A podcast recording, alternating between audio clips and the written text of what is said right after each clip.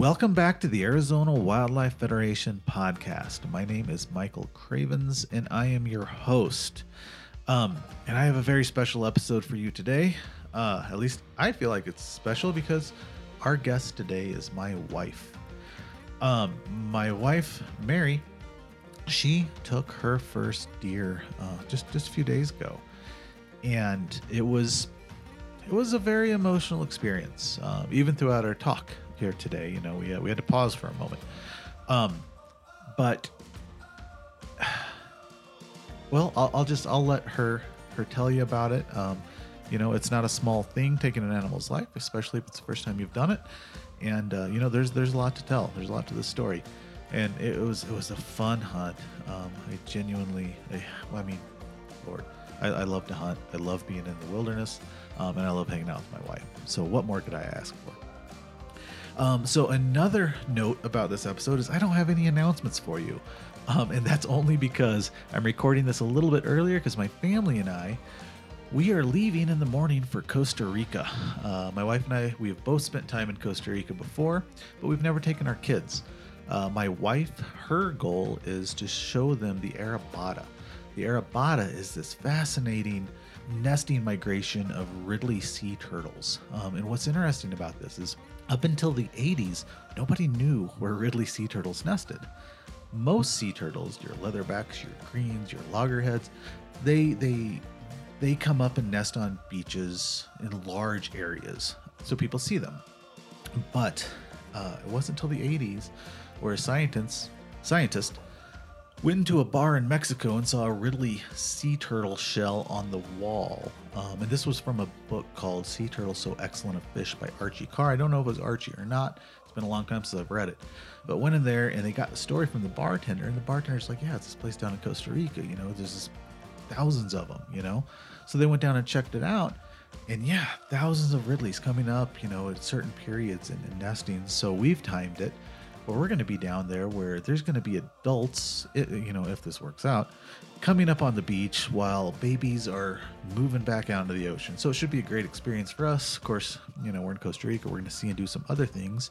My primary goal, my primary goal is to catch a jungle tarpon on the fly rod. So we're talking 100 to 200 pound fish that run hundreds of miles from the ocean up these small jungle rivers and uh, yeah, that's where I'm going to try to target them, target them on the fly. And I couldn't be more excited. I can't think of anything more exciting in the world than that. So wish me luck, um, and I hope you jo- enjoy this episode uh, with my wife. Um, it was a lot of fun to do it, and uh, you know, there's a lot of feelings in this one. So, and uh, I should say rightfully so. But I do hope you enjoy it. I, I thought it was a lot of fun and interesting, and I will see you after the show. Thanks.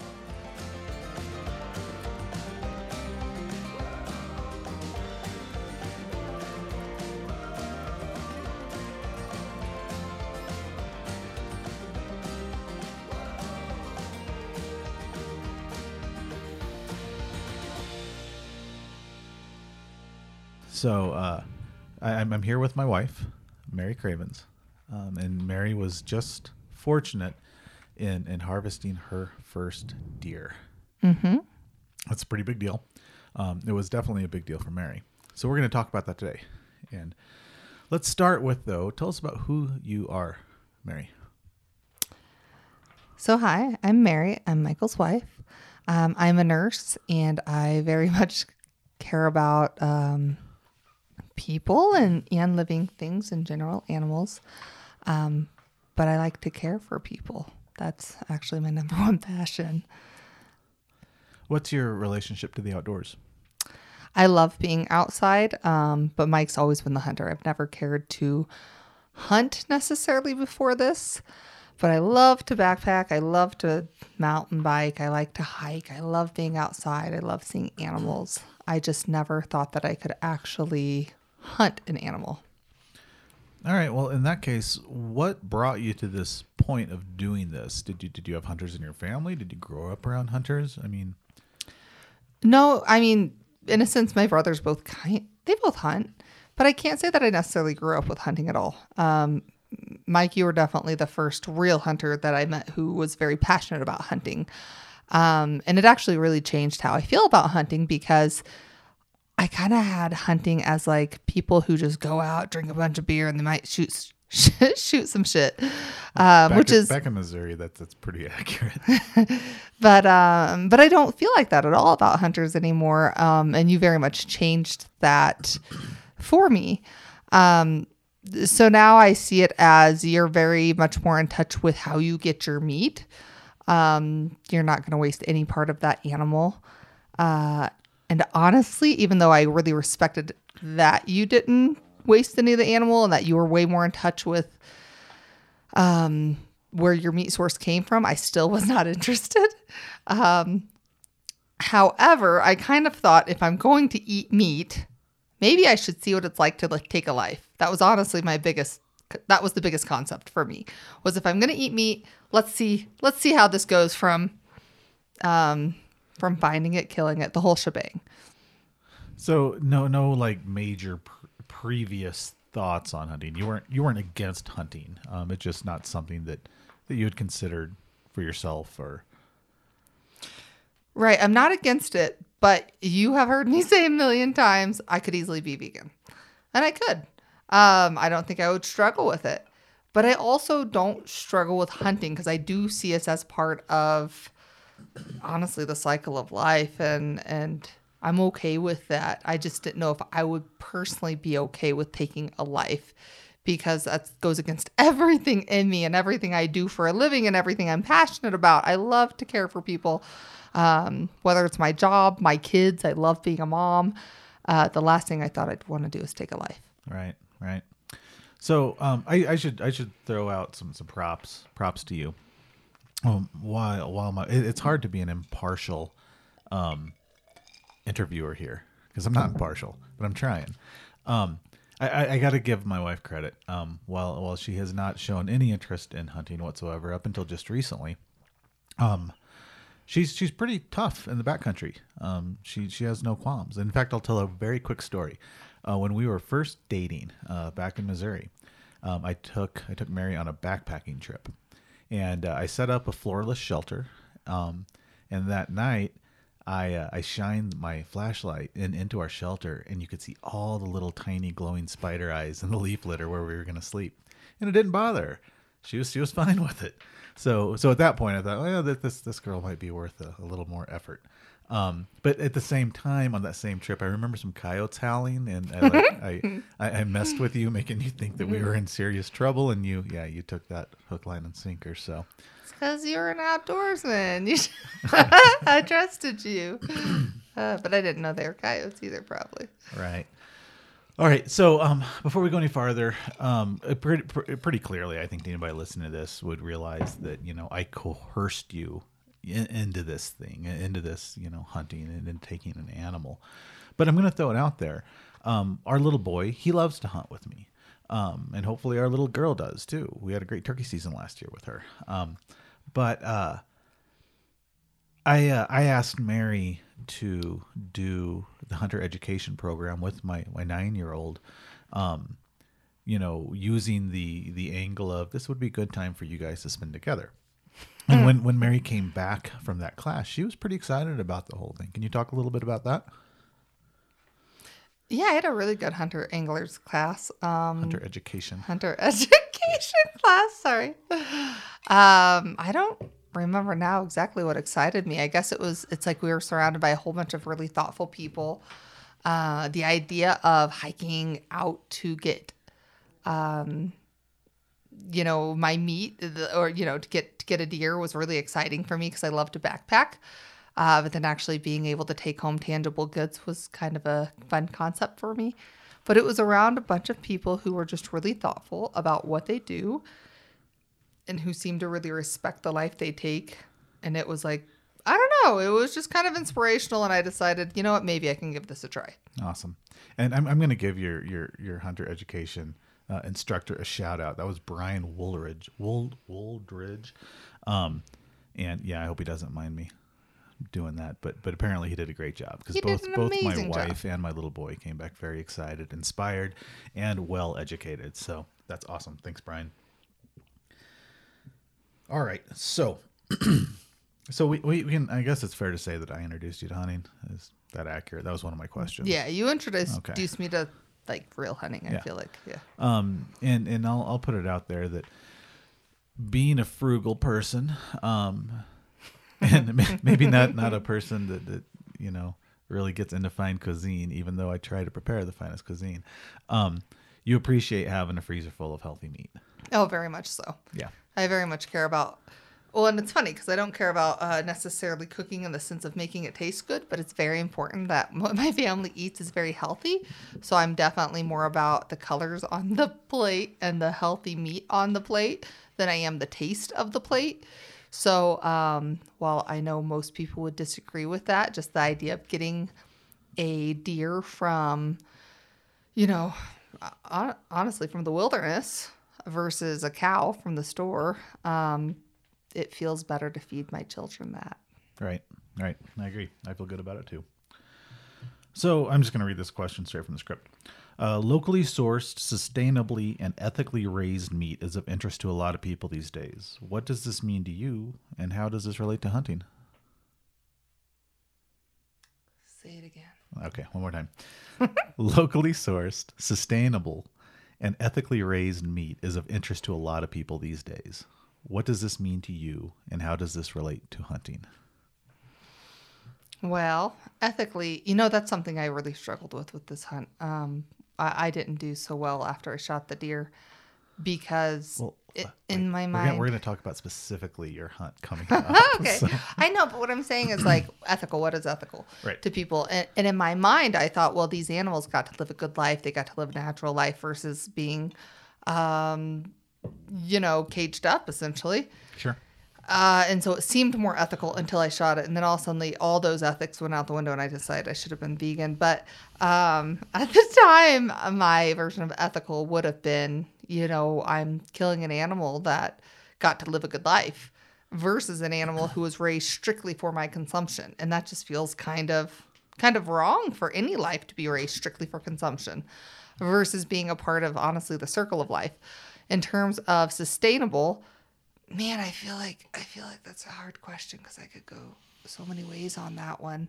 But Sure. obviously, this is Yeah. Obviously, hunting is not sustainable if all people partake in it. Uh, right. I was gonna say you explained Right. this so much better, and I agree with you. But I feel like you should be the words here, because I do understand it. But it's just so, man, you could go Right. so far on that one. right. Um. All right. So just to clarify, um, obviously, not everyone in the world can partake in eating 100% wild meat. Um, there's there's more people that now that want to hunt than there are game species available, at least in a sustainable sense. Um, but that's why we have these draw systems. That's why we have very carefully managed units where we're keeping an eye on these. I, I had a microphone mishap. Um, but uh, yeah, we, we, we manage these these animals. Gosh dang it. Um, very My feet are very comfortable now. good. Thanks for this, dear. Uh, Mary's causing me to knock my uh, microphone over so she can put her feet up. So I'm very comfortable. this is such a different situation when you're doing it with a spouse. All right. anyway, yeah, you get the picture. Um, you know, it's it's not for everybody out there, um, but for me, um, I, I really value uh, that the meat that my family primarily eats comes from a, a, source of wild, healthy animals, and it contributes to a model of conservation that works for wildlife and it works for for wild places. And I take a lot of pride in that. I wish everyone could do that, and we have a system where everybody that wants to can partake, and that's the beauty of living in this country and having this model of conservation. All right, moving on. Obviously, hunting requires the taking of a living animal's life. How are you okay with that? I don't think I was. Is this the point where I can talk about my hunt? Um, I guess. Are we not there yet? Okay. All right, Um. all right, yeah, let's let's do it. Um, can I can I lay the stage? Sure. okay? All right. Um, we are deer season this year. Um, let's see. I, I got lucky on opener, and and I shot a, beautiful beautiful four corn buck. Um, and I was pretty excited and happy with that, and you know, put some put some meat in the freezer. Uh, but then uh, it was Mary's turn, and we only had the weekends because Mary uh, she didn't take off work like I did for the hunt. But uh, you know, weekends roll around. We are in a unit that's managed for opportunity, so there's a lot of hunters out there, a lot of trucks going up and down those roads, and you know, uh, Mary and I are both backpackers. Uh, we really enjoy getting into wilderness. Um, and it was tough here. Uh, it was tough because boy, there's uh, too many roads in Arizona, if you ask me. But um, so we hunted a pretty popular area our first week, and and we struggled. Um, I mean, we really struggled. Uh, Thought it was a good time myself. oh no, I enjoyed it. Don't, don't misunderstand. But it was a struggle finding deer, we didn't see especially a finding single bucks. buck, but Right. it was a good time watching deer, all those but- does Yeah. across the road. Um, so that that ends, and at at this point, yeah, Mary, you know, had been away from the kids enough. She was chomping at the bit to get back home, be with the kids. Uh, but the next weekend rolls around, and you know, she's she's she's a good wife, and she knows how important this is to me. So uh, she wanted to. She agreed to continue hunting. Um, but fortunately, uh, we were out kind of scouting uh, midday one day and found a new area uh, in a wilderness area, and um, a lot of deer tracks. We had a fresh snow on the ground, so didn't find any deer that day, but saw a lot of sign. Um, go back the next day into just uh, a beautiful spot. I mean, fantastic glassing, um, deer sign everywhere. Um, and we were in a wilderness area. There were no other hunters, no cars. Um, we were just fortunate just to find a spot like that at this point. Um, hike up, find. Uh, I'll, I'll let you take it from here. Let, let's hear how it went. We start our morning hiking. Yeah, so we started the morning hiking, and uh, fairly shortly into the hike, though, you spotted through your binoculars some deer on the on the side, the hillside, and um, it was a big bunch of deer. It was, it was, it was a herd. It was a herd big of herd deer. of deer, and uh, I was saying it was a big bunch, but I knew Mike wouldn't be down with that. It was a big herd of deer. Words matter. and they were kind of coming over the hillside. So it's like, ah, just wait for it. There might be a buck in there.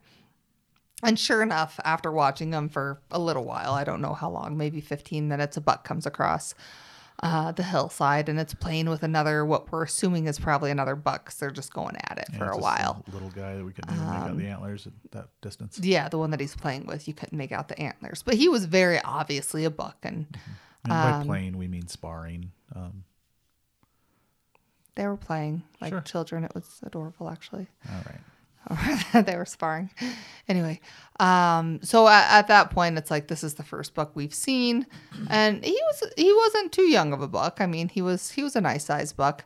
So we decide we are going to essentially follow him. Yeah. see if we can get him. Yeah. Um, so we move slowly, and Yeah. And they spotted us. Yeah, they, well, yeah, there was one doe who was We- we really on top of us. Still 250 yards away. So they, they didn't freak out or anything. No, no, they didn't. They were fine. But still, we get moving, and of course, that was just enough for them to to move along. And we hike around the hillside and up the little mountain, um, and we get to a really good glassing spot at that point. And you can see the entire time we're hiking, you can see, you know, the deer scat, and you can see their prints, and that they were kind of running along the trail. You had, you know, the rocks that were kicked out, the snow prints, different things like that. So obviously we were following the right trail. But we get to the top of the mountain and we have a really good glassing spot and we we spot them from there. Um, and it took us a second to to spot the little buck because it was a bunch of tons of doe. Bunch of does. Yeah. Uh, and we sat there for a while until the buck came into view.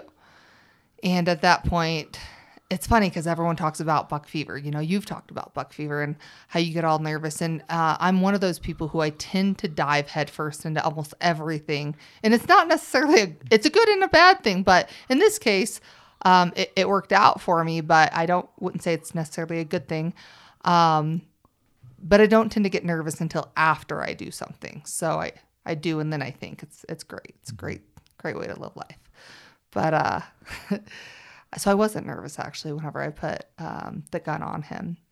And Mike's, you know, okay, we're at, it's like, how many yards away is he? Okay, he's 330 yards. Okay, well, I, I have a good shot. I feel steady, Yeah. you know? And can I, can I interject? Yeah, go for it. Um, so uh, for anyone that, that might be judging um, at putting a new hunter on on a deer that's 330 yards away across a canyon, Um, just know that, that I don't know why, but Mary's just a natural crack shot. I had no doubt that um, you know we were we sitting on a hillside, had a tripod rifle rest uh, in front of her, and all the time in the world. I had no doubt she would make the shot. Well, yeah, I'm new to hunting, but I'm not not new to shooting particularly at all. Just just the hunting part. Um, but I really enjoy clay pigeons. Anyway, um, so yeah, I had a really good view of him. I felt really good about the shot. So I Yeah, we took our time. We waited Yeah. for him. Sorry, I'm interrupting. It's so hard whenever you know somebody this well. Um, but uh, yeah, we waited for you know we, there was lots of shots, but there are always deer around him, behind him, so Yeah. you know we could see the background. There was, he was on a hillside. Um, Oh, that was a big thing for me. It's like he was Yeah, constantly yeah, next to yeah. a doe. I didn't want to be next to any other Right. deer. a lot of those hunter education lessons were coming out in that moment. Yeah. Um, but he was on a perfect hillside. You can see everything behind him. Um, anyway, he came into view where it, it was a good shot. And I am not a detail oriented person in my stories, so that's fine that you break in. Um, but no, so so I took the shot and he immediately went down, which is good. Um, that was probably my biggest fear about hunting was making like wounding an animal, him running off, and me not being able to find him, and all suddenly he's dying and I've wasted the meat. That was a big, big fear of mine. But as soon as he went down, it was also this hard, hard reality that I just, I just took a life, um, and it, it's like I didn't know that it would overwhelm me like that. Yeah, I was expecting emotions, but I wasn't expecting that level. It, it was like the kind of emotion where you're like sitting there trying to catch your breath because you're crying so hard. You- You're laughing now, but this was not a I laughing. no, it wasn't laughing at, at all. I'm laughing because I'm making fun of my my amount of um. I could not catch my breath at that time. No, I was very very sad in that moment. My number one thing was I will never do this again. I'm going to become vegan. He can hunt. I'm never going to tell him what to do, but but I don't have to choose this. That was my number one thought was um you know, I, I did it. I took the life. I know what it's like to take the life. So I officially can uh, kind of be a little bit more in touch with that. And I've decided that I don't like it and I'm going to be vegan or vegetarian. I decided that I don't care about eating eggs in that Mary moment. doesn't care about chickens or their lives. Uh, well, it was the eggs really that I was like, you know what, I can take eggs still. Um, and I can be vegetarian just fine, but I just don't know that I want to be a part of killing an animal. And if Mike wants to, that's fine, but I don't know that this is for me. Uh, and that was the number one thing I was thinking. And I was thinking, man, I help people. Like whenever people are wounded, like I help them. Like it felt so wrong to just to just sit there and not run and help it and um, you know, try to control the bleeding in that moment. That Can I can I lay out a few details? Yeah. Here? Um, and we want to be completely honest on this podcast. Um, while I know Mary can hit what she's aiming at, um, and I think most experienced hunters, and, and maybe some of you that aren't, won't understand this, but any experienced hunter out there will understand that sometimes your brain just isn't firing correctly in the moment. And that's how accidents happen. So you know i i, I don't know. I shouldn't i shouldn't say that so blatantly because i really don't understand What how, how a lot of brain in the accidents happen. Um but but they do your brain kind of goes haywire you kind of go into like predator mode and and you're just you're you're kind of like operating on that that you know that did not happen. Okay. All right. Okay. All right. So for my I guess what I'm getting at is I told Mary, I mean, we were zeroed at 100 yards, a seven millimeter Remington Magnum. I, I told her to like level that horizontal crosshair on the buck's back, um, knowing that that bullet would drop a few inches and we'd be right in that lung area. But when I told Mary to center, I think she maybe just centered body mass. Um, so the shot was a little far back. Um, it was obviously a, a lethal shot. Uh, a, a, obliviated half of the liver, uh, probably nicked a little lung, but the deer dropped. But for the next 20 minutes, the deer lifted his head up, laid it down, which is a very hard thing for somebody that already has a lot of emotions about shooting a deer. And one of the worst parts of hunting is no matter how hard you work, no matter how hard you try to make that perfect kill every single time, and in most cases, um, we do that, and that's what we're trying to do. But but sometimes it doesn't work out that way. And and I'm I'm not painting Mary's experience as a really bad situation because it was a good situation. It was a good shot, and that deer died right there where it was hit. But it was a little bit far back, so it took a little longer than, than we wanted, and and that I think contributed a lot to to the whole experience. Would you say that's accurate? It was my first experience. So no, it was the idea that like I mean maybe it was. I didn't like that. I was happy that it didn't run off. Actually, I thought it was at the time I didn't even realize what kind of shot it was. Um so no, I didn't like that, but I really didn't like the fact that I injured something and then I didn't help it, which makes no sense to anyone else probably, but as a nurse you help somebody who's injured. So, um whether it died instantly or it took a little while, um, which I didn't like that, but it, I don't know. I think I would have struggled either way on that one, honestly. I see. All right, so we're at that moment. Um, it was definitely a difficult moment for you, more so than I expected, um, and I absolutely respect that. Uh, absolutely, I do. Um, but from that point forward, can you kind of take us through, you know, the walking up to the deer, um, the processing, and kind of, I guess the, the picture I'm trying to paint here, um, and I think this is what happened, or at least this is what happened on the surface, was it was a very emotional experience for you, and it should be. It damn well should be. It should be for everybody. You're taking a life of an animal. But ultimately, what it comes down to is human beings have eaten meat as long as we are human, and, and we continue to do so today.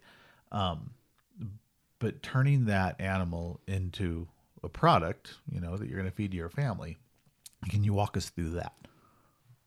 Yeah, no, I I mean I struggled until you started to process it. Processing it at that point, it was already dead.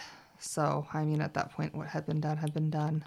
Um, it became a little bit interesting to me just because anatomy and physiology, but then you see the amount of meat that you get from the animal too, and that felt pretty good. Like, okay, I can feed my family, you know, however many meals on this.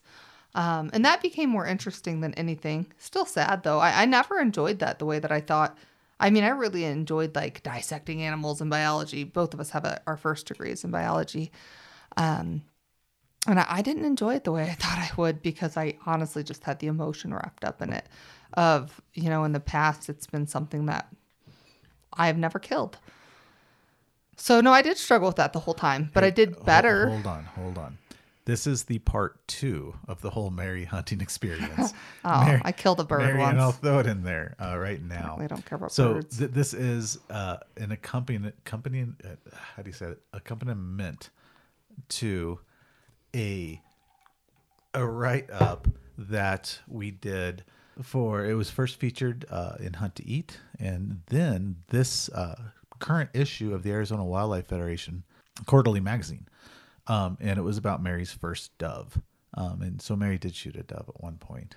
Um, Yeah, but I didn't struggle with the dove. Yeah, birds are a little easier. Fi fish are the easiest. Birds are easier. Mammals are where it gets hard. All right, I'm going to pause. Okay, we're back. um, so uh, I think bef- before we, we stopped, um, I wanted to talk about the process of going from an animal. Oh, can I mention one thing? I don't know. Ca- Now I don't know what I can mention. Um, but you were terrified of the deer. Oh yeah, yeah, I was. It's because you hear those stories where like the deer puts his head up, and I mean, in hunter's education class thing, I remember them saying like, "Wait thirty minutes," you know, in case the deer's not dead or whatever. But also, I mean, you hear those stories of somebody getting stabbed by a deer's head, you know. The antlers. Um, but honestly, I was honestly just so in the moment of, I was feeling so emotional at that time that with the emotion of sadness also comes honestly fear because it's just emotions. Like my emotions are just running high in that moment. so yeah, I was, I did not want to go poke his eye. I thought Mike can go do it. You can get stabbed by a deer if you want, but I'm not doing it. That's how I felt about that. Yeah. Yeah. All right. Um, let's get back to breaking that animal animal down and, and turning it in, into meat. It, it, it is interesting, uh, you know, go, going through an animal, looking at the different parts, um, you know, and of course, there, there's I I guess the start of it is you, you take the guts out. Uh, there's no nice way to say that. Um, I always take the liver and the heart because those are healthy, um, great pieces of meat. Then you go into taking apart those quarters and back straps and ribs and neck and everything. And, and every part's got a great use in the kitchen. In fact, I will throw it out there that tonight um, we are, uh, as soon as we're done with this, we're going to go down and have tacos uh, made from from shoulder from a shoulder roast and an elbow roast.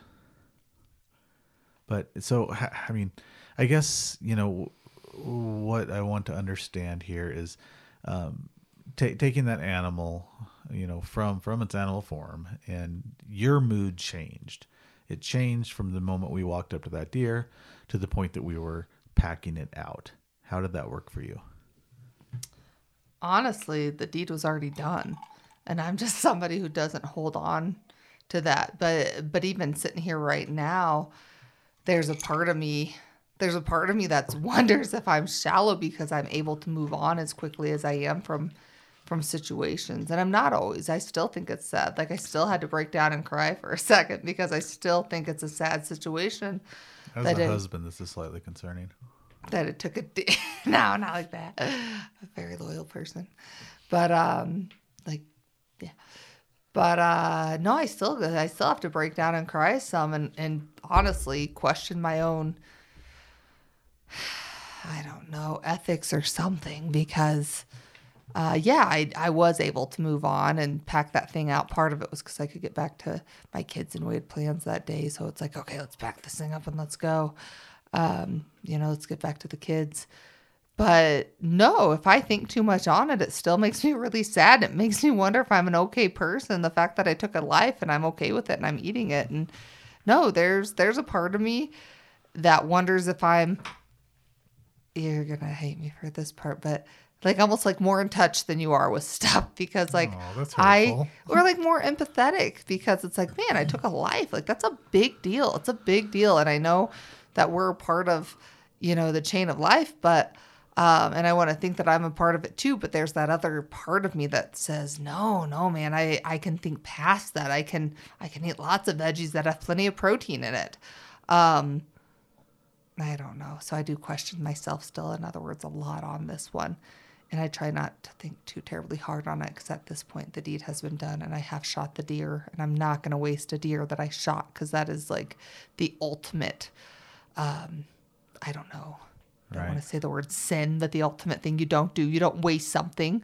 So obviously I'm going to use this deer. Uh, and I'm going to really appreciate this deer. And I'm going to teach my kids how important it is that this life lived and that we took it and that we value it and that we eat all the meat and all the bone stock and everything that we got from this deer. But um, to say I'm not still struggling a little bit would be would be an understatement. Yeah. Well, other than your shot at me, um, I would say all of that is absolutely valid. I'm more connected than you, dear. valid and accurate. um, and it is a big deal. Uh, you know, and and I, I, I've been fortunate, I guess, however however you want to look at it, to shoot, kill, and then harvest lots of animals. Um, and uh, I always try to keep that at the forefront of my mind that I am killing a thing, a thing that doesn't want to die necessarily, um, and that's a big deal, and it's something that I think everyone, every hunter should should always be aware of and, and you know keep in mind, so to speak. Yeah, everything wants to live. Sure. So now, though, we have have this freezer that's not only full of um, two two mule deer. We have a lot of great meat in there, uh, but we also have shoot, I don't know, maybe eighteen quarts of bone stock. Um, which man, any, anybody that leaves bones in the field, you're just you're making Yeah, a you are missing out, man. Um, and I'll give one tip right here if I can. If you will take um, take your bones, make a good bone stock, and then take a back strap, or if it's an elk, take a tenderloin maybe, and melt a bunch of butter into a cast iron skillet. Um, salt that backstrap or salt that tenderloin. Throw a sprig of fresh rosemary into that butter, and then you take that backstrap and you roll it around and sear it. You want to sear it around all sides, a nice like crusty sear, um, and watch that temperature. Uh, there are people that can do this by hand and feel. I'm not one of those. But I, I would say don't let that temperature get above 100 degrees. Take it out, let it set for 10 minutes. And I guess I should have prefaced this um, before you do this. Take take a quart of that bone stock and put it on on a burner and reduce it to the point that when you drag a wooden spoon across the bottom, it takes a few seconds for it to like for the streak you made to come back together behind it. So you want this thick, rich, syrupy st- sauce. Then you do your your backstrap or your tenderloin. Uh, let it rest. Slice it um, into pieces, and you pour that that glaze over the top. And and there's it's the purest parts of the animal. There's not a lot of other ingredients going on there at all, and it's a treat. It's something that no one would, would turn their nose up. It's absolutely delicious. It's really good. Yeah, yeah, it's good. All right, so are we gonna do this again? Hunting? Yeah. So that's where, if I'm gonna keep eating meat, so that's where I go back and forth. If I if I'm gonna keep eating meat, I Then I do. those tacos tonight. I I'm know totally you are. gonna keep eating the tacos. Uh, then I do feel like I should. Uh, I don't know. There's a part of me that's like, yeah, if you do take a life and you're a part of eating meat and you're a part of, I mean, anyone who buys meat from the store, you're a part of it, whether you want to be or not. You're a part of it. And um, I don't know. Uh, I I do think I'll probably do it again. I don't know about your intensity on like getting up at four o'clock in the morning on my only days off every day. That's, that's the only way That you're gonna part. get it done though, and make it happen. You got to work Yeah, for you it. You know, I really enjoy hiking at like six, it and should, I'm, it I'm a morning be an person. easy thing to go out and kill a big animal. It should be hard. I'm a morning person, but I'm not a four o'clock morning person. Like maybe a five thirty morning person would be fine. Uh, so minus that part, maybe finding a new hunting partner Hey, um, who gets up at like six would be awesome. Uh, but no, I'll probably do it again for something large. I still don't like the idea of taking a small life. Like, even though it didn't bother me to take the bird's life, there's a part of me that's like, what's what's the point of this? It's not even feeding me very well. So I, I'm, you know what I mean? Like, I get it. I get your the logic. deer Yeah, feeds us for a long time right. and it's one life that feeds us for a long time and it really does sustain us and it's healthy meat. Little animals man i'm just taking a bunch of lives that want to live and we're not even it's not even sustaining me for long periods of time. So i don't think i'll ever be a small game hunter. What what about though the like the you know in in our modern world we have basically three taste profiles uh, when it comes to protein and that's going to be or meat protein I should say and that's going to be pork, chicken and cows. But in the hunting world, we have squirrels, we have quail, we have dove, we have deer, we have elk, we have bears, we All- have all of half of the stuff you bring home tastes like cook. chicken the other half tastes like cow Oh. and then there's bear bears, then there's bear and bear has its own taste and i do really like bear Yeah. cute cuddly little things but i like bear um but uh it's the only one that tastes different uh, everything else tastes like chicken or tastes like beef Yeah. um a better form of beef and a be- just kind of tastes like chicken honestly but no i do think i'll do it again for a large animal i do not think i'll ever get into hunting per se um there might come a point where i just cry so much that i say this isn't worth it for me i don't know Yeah. but I would probably do at least one more draw if I can get an elk. That'd be great. Uh, give it another try, and you know, maybe I'll cry for two hours instead of one this time. And That's twice as big. uh, because you know, in that case, I might be crying for half the day. You're gonna have to process the whole animal before I make it down to actually see the animal. Um, but uh, yeah, I think I'll probably give it another try. Only because if I'm going to keep eating meat, I do want to feed my family the healthiest meat out there. And as far as I'm concerned, the and and most contr- sustainable contribute to this this wonderful system of conservation we have I here in our country. and don't not forget that. contribute to, you know, animals that are being raised just for my consumption. All right. So All right. Well, listen. Uh, for what it's worth, I I am terribly terribly proud of you. And if you say terribly proud, okay, that I'm very very proud of you. Um, and and I I. Thought it was great time spent together. I mean, better than any date night I think we've had. Well, for me, I should say that's not fair. Um, but we did have fun, right? Yeah, we It- got to hike together. So some beautiful country. You got to hike in fresh snow. Got to camp together. I've had better date nights, but I did enjoy it. Yes. With, with me though, right? Let's clarify that part. I've had better date date nights with you. All right. Uh, and definitely some pretty, you know, much better mountain biking trips. But you know, we should we should incorporate mountain bikes into it. Um, but yes, I really did enjoy. I enjoyed getting up and seeing the morning sun and going for a hike. I always enjoy that. yeah. Um, oh, at one point, I have to tell this story. I was sitting on a rock in the early morning, and Mike like so he hikes straight up mountains and then straight down mountains. There's no, there's no trails. There's no switchbacks. There's no going up slow. He like, just like pl- plows straight up a freaking mountain. And then, you know, 30, 40 minutes later, by the time I get to the top, because I'm, you know, dying as I go up, uh, he's already glassed for a while and he's ready to go.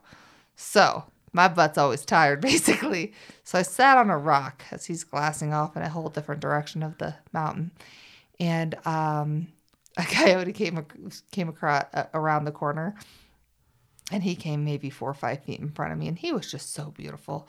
He had a great winter fur, and he looked at me like, "Oh my gosh, you're there!" And I was like, "Oh God, you're there!"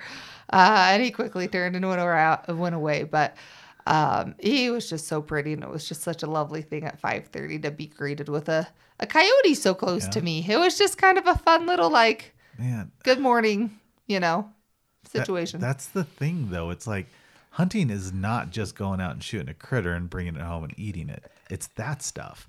You don't get that stuff necessarily hiking out. And don't get me wrong, I, I'm a long time backpacker. I love trails. I love trails. but you don't get that stuff, you know? And there's something about like when you're hiking, when you're paddling, uh, when you're camping, you're kind of a mere observer of the natural world. When you're out there hunting, at least in my mind, you're a participant.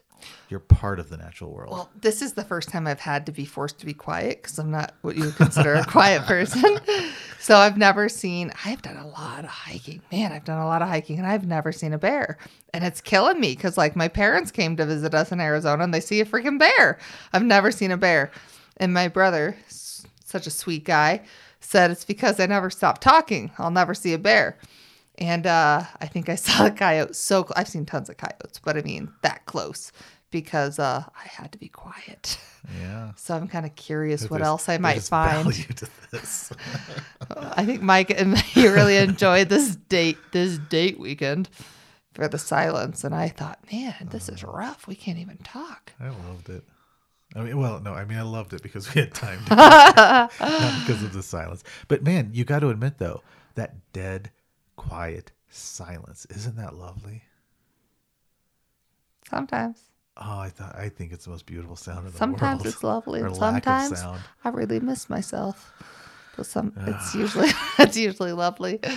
But, oh, at one point we we found a great um, herd of deer that we tried to, you know, track on foot, and that was probably the most exciting part of the whole hunting experience. Remember that Mm-hmm. Big do, herd of deer? do, yeah. Mike said that's not a good idea to try to Just try to follow up. try to follow him and chase him. Oh, there were so didn't work many, and out, it but was, it was so. a little bit of excitement after a really long slog that day. Oh my gosh, we had hiked for like seven hours at the- that Yeah. point before we saw a deer, so it was just exciting to see any deer. I was so stoked. Yeah. That, that was that was the highlight. It was not killing the deer. That was the that was the low light. Well, dear, um, yeah, I'm your biggest fan, and, and I'm very, very, very proud of you. Uh, and downstairs right now, we have we have some some mule deer tacos, some cojita cheese, a little white onion and cilantro mix, some green salsa, More margaritas. more margaritas. Yeah, if you hear those ice ice cubes clackling, I don't know what you call that.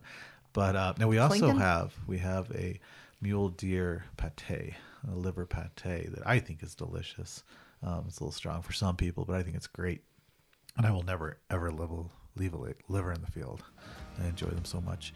Not to mention one of the healthiest healthiest pieces of, of meat or organ out there in the woods. So I am really proud of you, um, and I enjoyed I enjoyed our hunt together, and I hope we can do it again. But you're not going to get a lot of pressure from me if you don't want to either. So, and I mean that. I have a voice. I'm good with it Oh, too. I know, yeah. I'll do what I want. But yes, I'll probably try it again. Awesome. Awesome. Well, hopefully next time it's an elk. Yeah, I agree. Thanks for sharing your story. Appreciate it. Thanks for having me. All right, dear.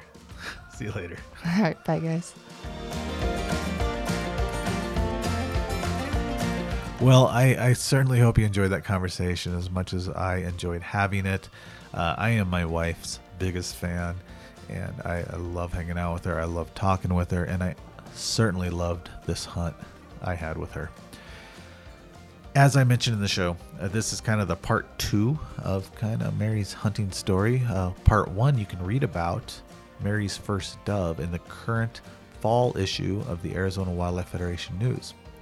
This is a quarterly publication that gives you the lowdown on all conservation issues happening around the state of Arizona. Uh, it provides some great stories, and uh, it's just a great, great magazine. We're all very proud of it.